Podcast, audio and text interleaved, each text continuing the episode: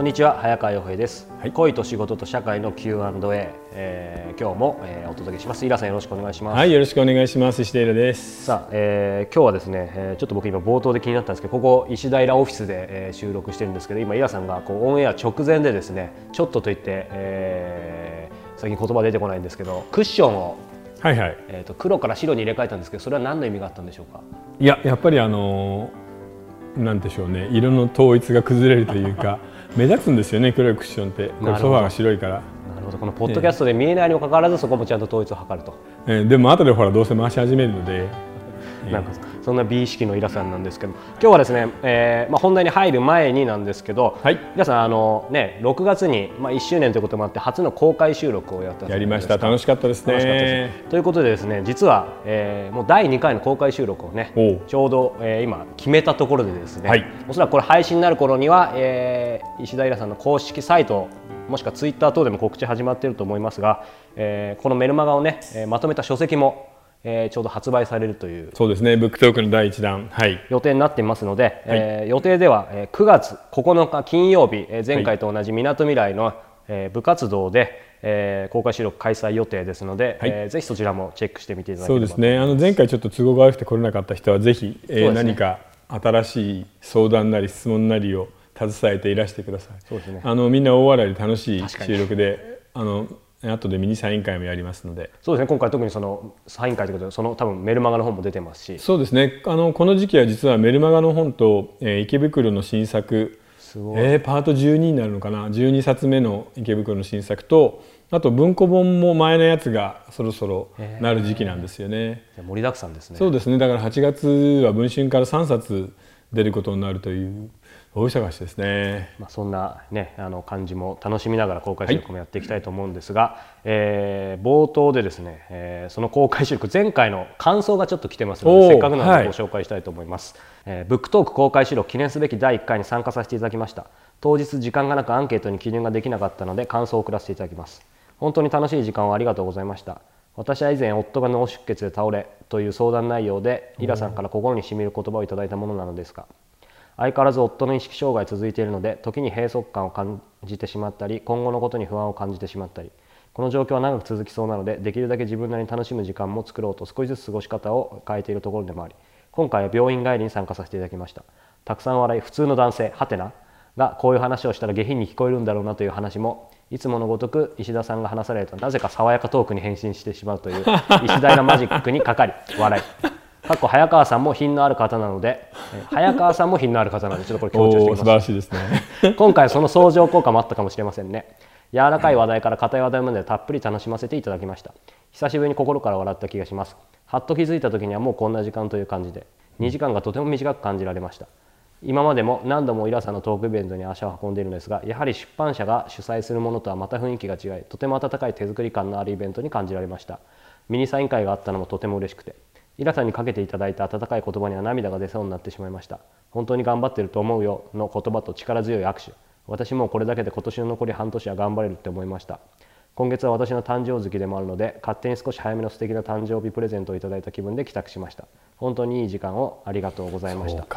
ということで、はい、なんか嬉しいですね。いやー、このお便りもちょっと染みますよね。染みますね。ね、早くね、彼がえー、意識が戻ってくれるといいんですけどね。んなんかそんな状況でもこういう温かいメールをくれる人って素敵ですね。そうですね、はい、はい、まあ、そんな感じでですね、また別の方からなんですけど、今回の質問、ここからちょっと今日はオープニング長いんですが、はい、えー、いただいています。やはり公開収録つながり、えー、自分の基準じゃないもので自分を縛る生き方、うん、先日の公開収録お疲れ様でした。えー、女性の方ですね、うん、人生相談の時に話していた、仕事でも恋愛でも結婚でもそうなんですけど、自分の基準じゃないもので自分を縛ってしまうという生き方をどうしてもしがちだよねというイラさんの言葉が印象的でした。うん、よかったらそのことについてもっと具体的に教えていただけませんかということです。うん、これね、あのよくその時その時の流行があるじゃないですか。例えばあるブランドのバッグがある、みんなが持っている、自分はいいと思っていないんだけどみんなが持っているから持たなければいけない、うん、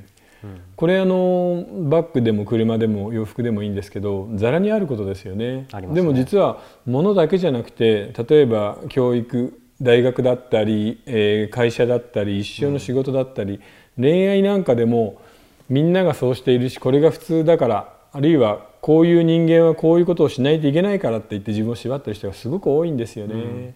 であの自分の一生をこう窮屈に窮屈に折りたたんで生きている、そういう人って僕の見る感じだとこの世界の半分以上の人がなんかそうやって自分の基準じゃないもので自分を縛って生きてるような気がするんですよね。そうですね、うん、まあこう言っちゃなんですけど、みんな本当に果たしてそれほど、まあ、ベンツでも、えー、まあ何でもいいですね、ああいうのいいと思ってるのかな。まあね、いいと思ってる人ももちろんいるでしょうけど、うん、みんながいいと言われているからっていうブランドもたくさんありますよね。そうですね、えー、それはあの住みたい街なんかもそんな感じしますよね。うん、いやそんなに恵比寿や吉祥寺がいいとも別に思わないけどなっていうふうに思うんですけどね。ランキングには毎年上位に出てきますけどね。えーうん、でもそれをどこかであれ本当に自分にとって大事なものとか好きなものは何だろうっていうのは人生のどっかで考えた方がいいですよね。うん、それに気が付いて他のものを捨てられるとすごく楽に生きられるようになると思うので。うん、でもどうでしょう、イラさん見ていてそういういわゆる流行に左右されないというか、はい、自分を持ってる人ってなんか昔よりそうやって増えてる気もしないでもないんですけど。そうですね、じりじり増えてはいるんですけれど、今度はでもそれが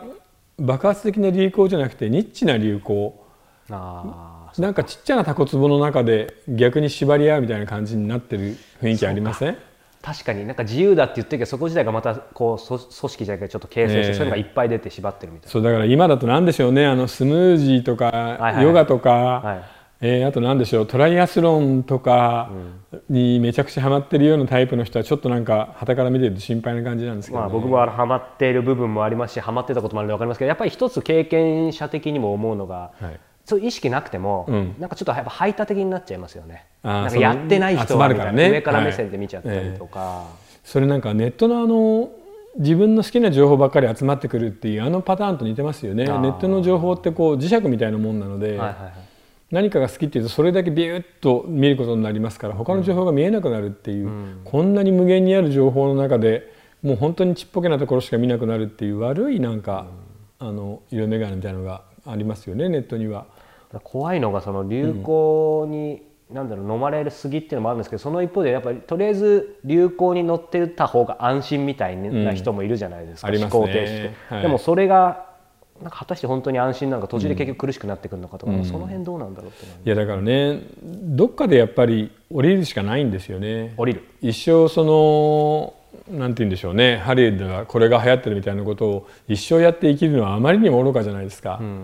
うん、結局今の流行の発信なんてほぼ全て、えー、また欧米が強くなりましたから、はいはい、ね、欧米発信のものになってしまったので。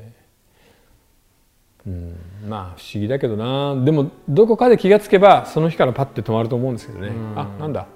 いらないや、うん、って思えると思うんですけど、